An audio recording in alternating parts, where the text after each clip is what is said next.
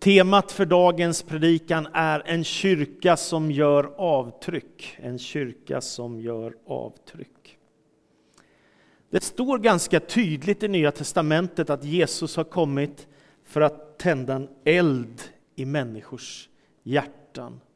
Om du tänker på vad Jesus har betytt i mänsklighetens historia så kan man nog konstatera att han var en revolutionär Hos honom fanns en kärlek, en kraft, någonting som var så tilldragande att människor i tusental drogs till Jesus, till det han sa, till det han gjorde och i hans namn skedde under.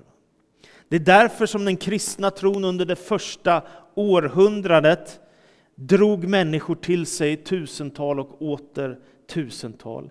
Människor sökte och fann och man hittade fram till Jesus och där fann man någonting som man inte hade kunnat hitta någon annanstans. Tänk dig själv in i ett samhälle, om vi backar 2000 år tillbaka, människors sjukdomar, människors orättvisor, slaveri och olikhet och ojämlikhet och så kommer Jesus med ett budskap till alla människor. Att alla har samma värde inför Gud, att Gud vill frälsa alla, att han älskar alla. Det är fantastiskt. Det har faktiskt förändrat världen. Och tänk en liten stund på hur skulle världen se ut om Jesus inte hade kommit? Jag garanterar att det hade varit en mycket mer hemsk värld än den vi lever i. Det blev stora konsekvenser när den kristna tron kom och berörde människor och människor fick ta emot frälsning och fick bli döpta i vatten och fick börja leva ett nytt liv.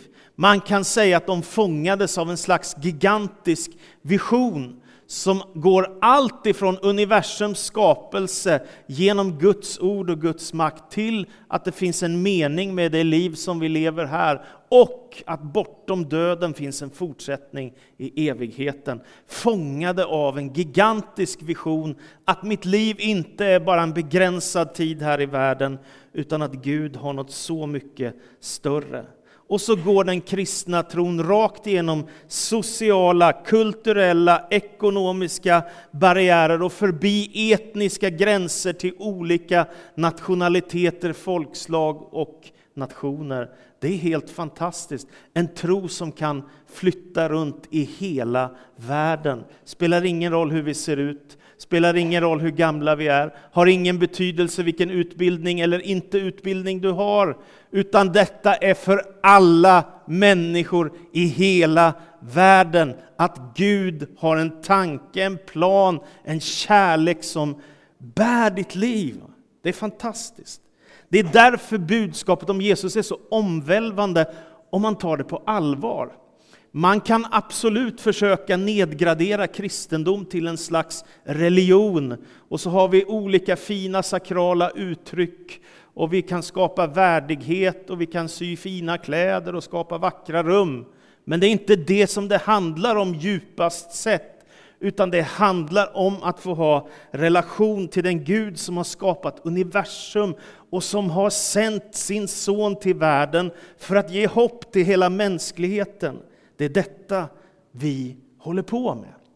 Därför i urkyrkan så fanns det ingen försiktig, tandlös kristendom, utan det var på liv och död. Människor riskerade sina liv för att följa Jesus. Och det förändrade också deras liv. Det finns alltid en risk, om du tar nästa bild nu då, att man förminskar den kristna tron. Och Nils Bolander har sagt det bäst av alla. Han var biskop i Svenska kyrkan på 1900-talet, en oerhört skicklig författare. Han skriver, kristendomen var ett lejonbudskap, ständigt på jakt efter varmt och levande byte, ett ungt lejon av Juda. Men vi klippte dess skarpa krökta klor, stillade dess törst efter hjärteblod och gjorde det till en spinnande huskatt. Alltså det finns alltid en risk att du hör det starkaste budskap som finns, budskapet om Jesus Kristus. Men så är det som på något sätt så landar det i någon slags tillvaro i vardagen att det inte betyder så mycket. Den risken finns alltid, att man gör lejonet av Juda till en tam huskatt. att man försöker förminska Jesus. Och jag tycker jag stöter på de där tonerna nu och då, hela tiden. Va? Alltid handlar det om att göra Jesus mindre. Ibland i kyrkan och ganska ofta utanför kyrkan. Förminska Jesus så blir han ofarlig och religiös och det betyder inte så mycket och man kan lika gärna vara utan honom. Men det som är det ursprungliga evangeliet är radikalt och omvälvande och om man tar det på allvar så förändrar det människors liv. Och då vill man leva för någonting större än sig själv. När Jesusrörelsen tar sig vidare sen med urkyrkans missionärer så är det fascinerande att läsa. Och en av dem som blir allra djupast berörd är aposteln Paulus. Han hette ju Saul från början och han tyckte inte alls om de kristna utan han bestämmer sig för att förfölja dem och han får till och med brev från översteprästerna i Jerusalem att han har rätt att se till att fängsla dem och föra dem till Jerusalem om det behövs och straffa dem på olika sätt. Men det som sker med Saul, eller Paulus som han sen ska bli, det är att han får själv möta Jesus. Och när han möter Jesus, då blir hans liv förvandlat. Tidigare var han en judisk farisé och skriftlärd som också då inte förstod att Jesus var Messias. Sen möter han Jesus på vägen till Damaskus och då står det så här.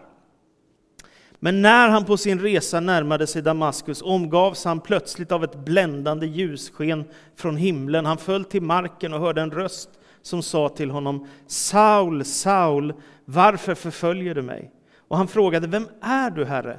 Jag är Jesus, den som du förföljer. Stig upp och gå in i staden så får du veta vad du ska göra. Och hans reskamrater stod förstummade. De hörde rösten men såg ingen.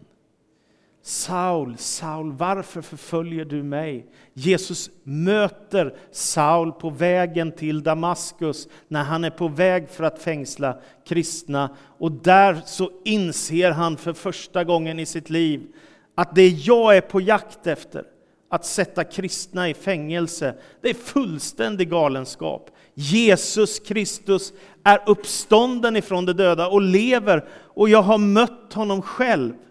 Och så kallar Jesus honom att följa honom. Och så vandrar Paulus in till Damaskus. Och där så talar Herren i en syn till en av ledarna i församlingen i Damaskus och så får han höra du ska gå och be för Saul och lägga dina händer på honom. Och då säger Ananias, men Herre, jag har hört hur mycket ont den mannen har gjort mot dem som följer dig. Och då svarar Herren att du ska göra det, du ska gå och möta honom, lägga dina händer på honom. Så händer detta. Han kommer fram till Paulus, eller Saul som han hette fortfarande på den tiden. Och så säger denna församlingsledare, Saul, Herren Jesus som visade sig för dig på vägen hit, har sänt mig för att du ska få tillbaka din syn och fyllas av helig ande. Och så lägger han sina händer på Saul. Och vad han inte har en aning om är att nu så kommer det explodera, inte i själva förbönen. Men den man som han lägger sina händer på och ber för kommer att bli urkyrkans viktigaste missionär och han kommer ta evangeliet ifrån Israel till dagens Turkiet, dagens Grekland och dagens Italien. Och han kommer påverka människor som gör att det sprider sig oerhört mycket. Och på plats efter plats efter plats efter plats så grundar han församlingar som blir bestående. Det är så fascinerande. Hur i hela världen lyckades han?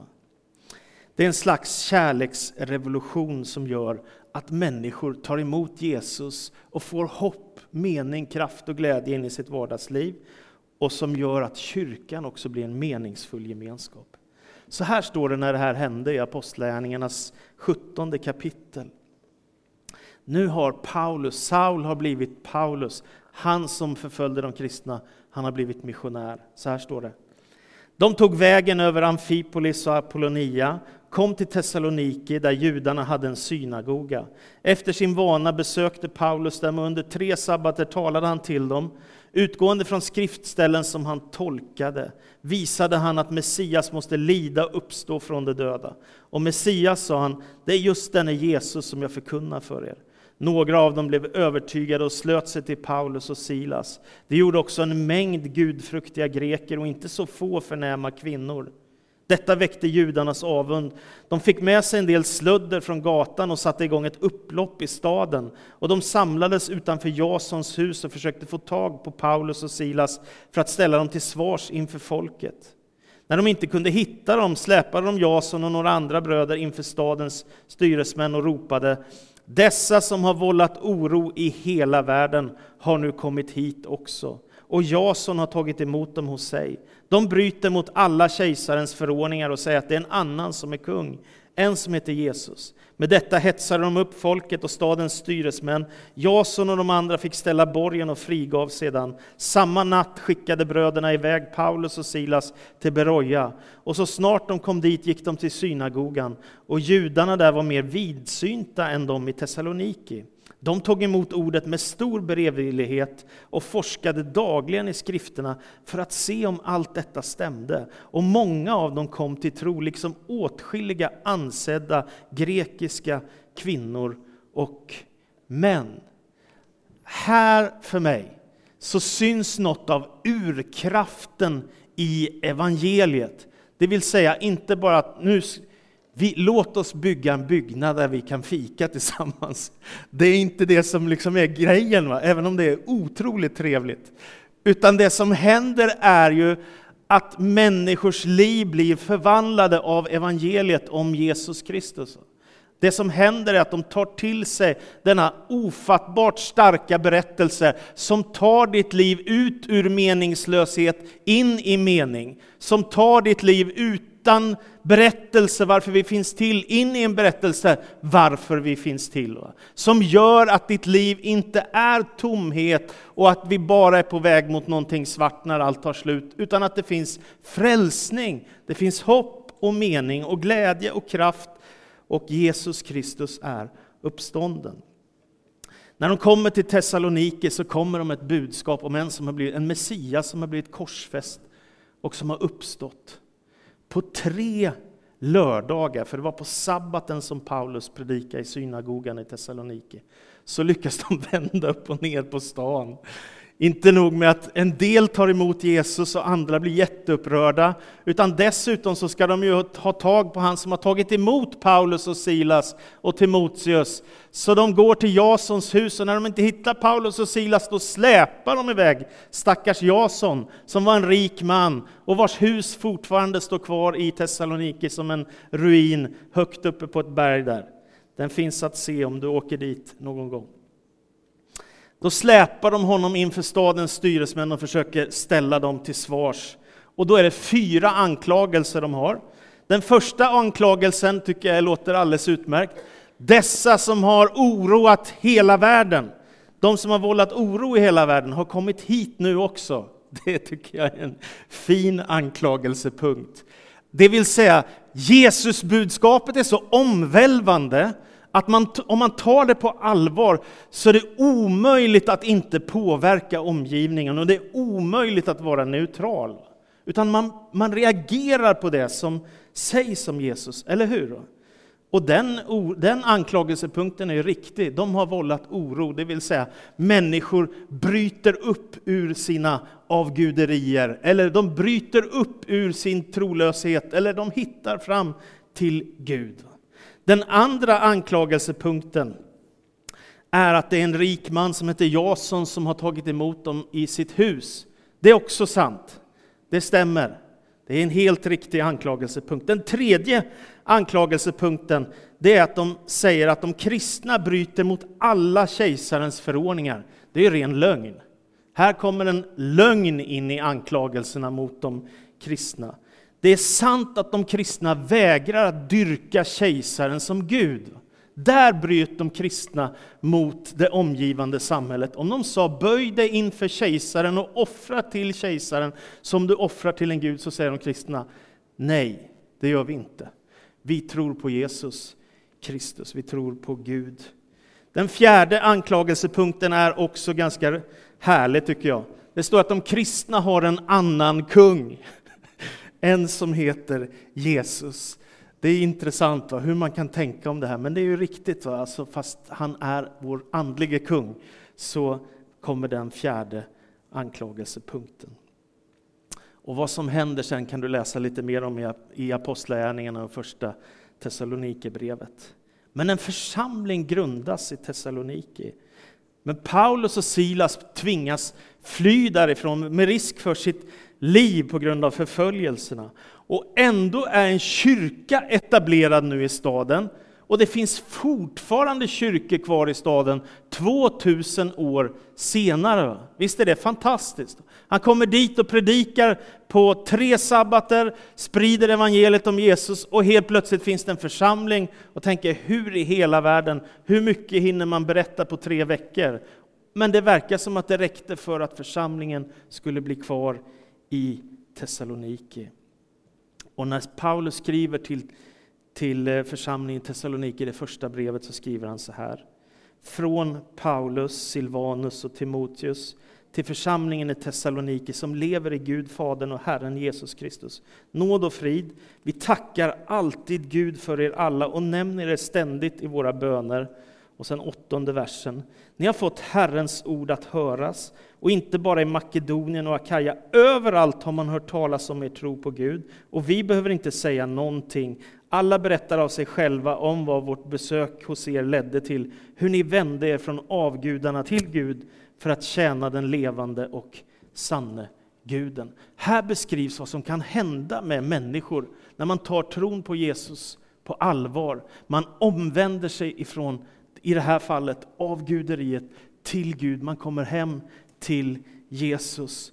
Och så, inte nog med på den här korta tiden har det grundats en församling och människor har blivit döpta till Kristus och börjat mötas för att be tillsammans och förstå skrifterna.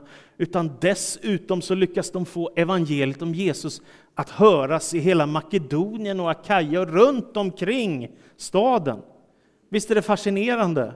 Hur går det till på några veckor från att första gången få höra om Jesus och så helt plötsligt så sprids det överallt. Det är oerhört fascinerande.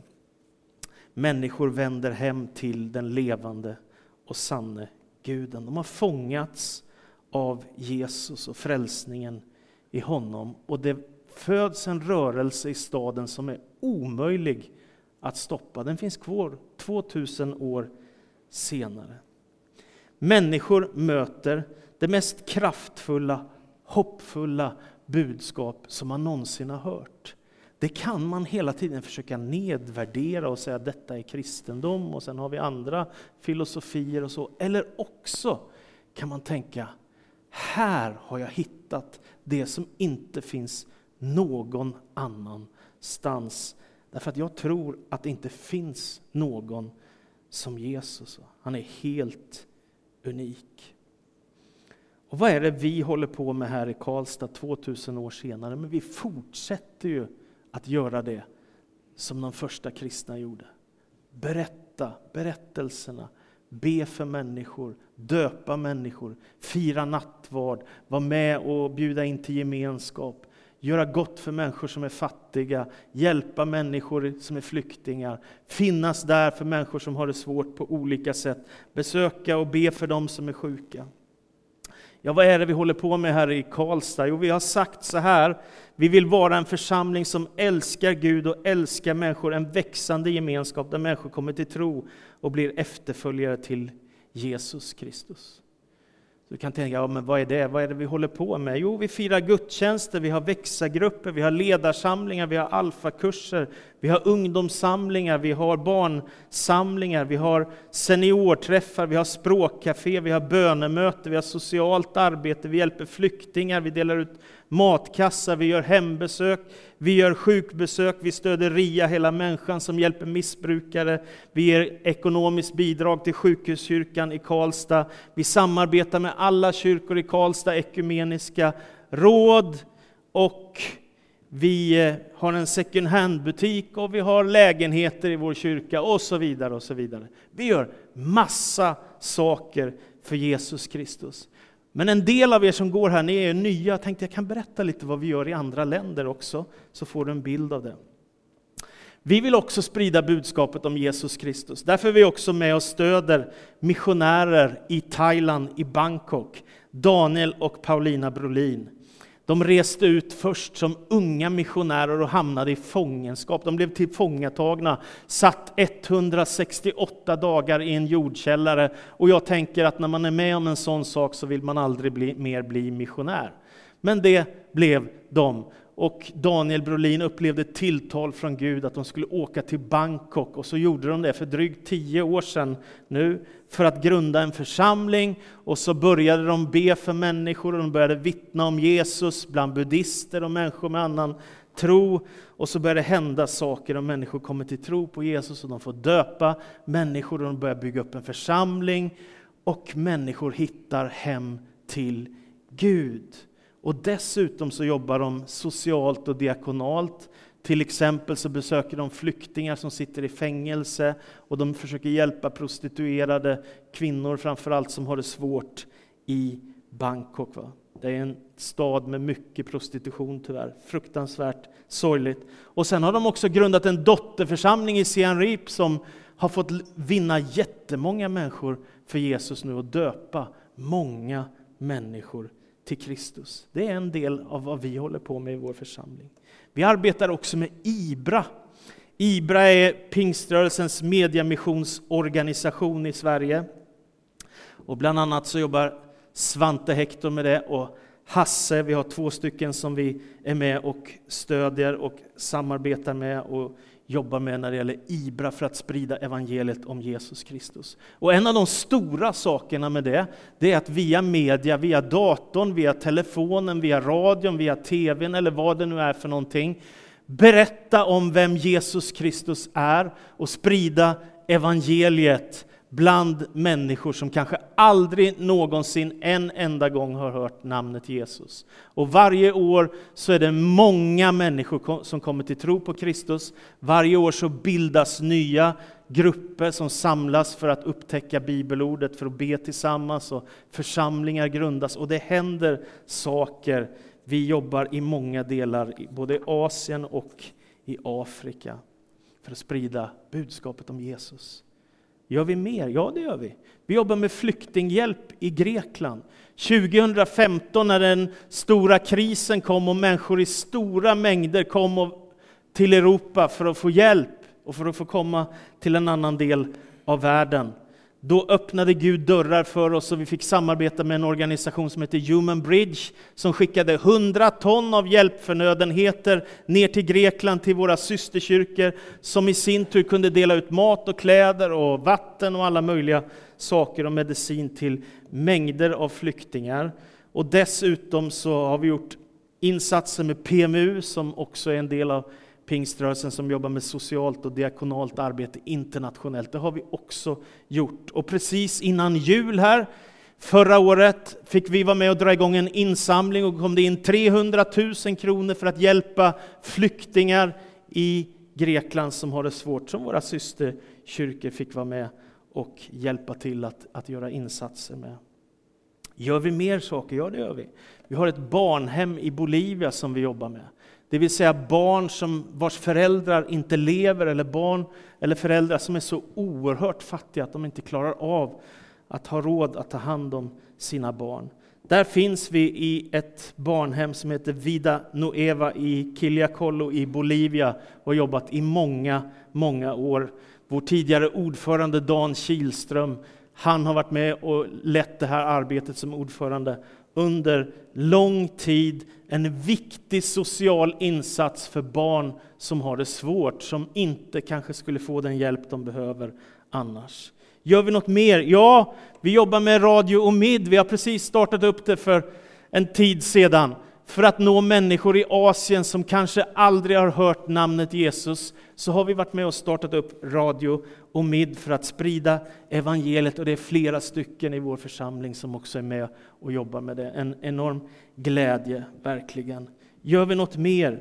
Ja, vi har under 12 års tid arbetat med hiv och aids-upplysning bland massajer i Kenya. Det arbetet är nu avslutat, men det har varit en enormt viktig insats för att stoppa hiv och aids, för att stoppa kvinnlig omskärelse, för att också församlingarna där ska växa. Och sist Magdalena Kellel var här, som vi jobbar med från Kenya, så sa hon att kanske uppåt 40 procent av massajerna har kommit till tro på Jesus nu. Och på 80-talet fanns det nästan inga kristna bland massajerna. Är ni med? Alltså det händer viktiga saker. Och så tänker jag så här, vi kan ju vara nöjda med det här, tycka att det är okej, okay, vi finns i Karlstad, vi är på några platser. Eller också tycker vi att det här är världens viktigaste saker att hålla på med. Att människor ska få hjälp, att människor ska få höra budskapet om Jesus. Att människor som aldrig någonsin har hört namnet Jesus ska få höra det.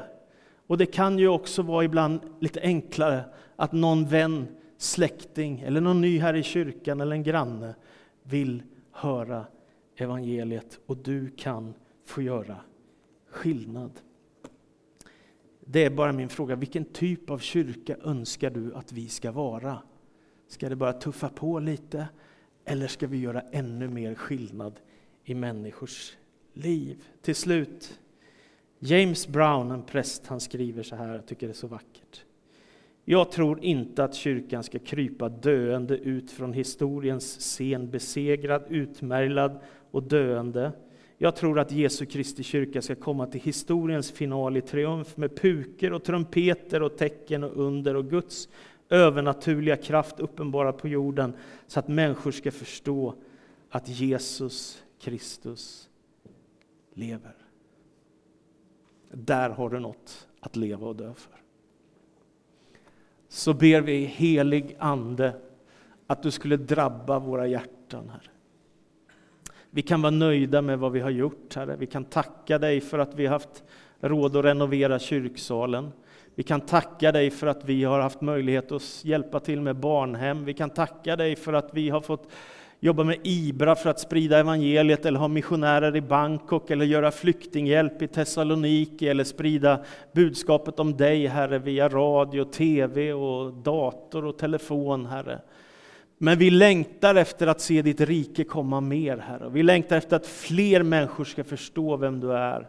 Och att det inte handlar om att gå och bli tokig, utan det handlar om att komma hem till himmelens och jordens skapare. Det handlar om att komma hem till den som har gjort allt för oss genom korset och uppståndelsen. Tack Gud för att du hör vår bön. I Jesu namn. Amen.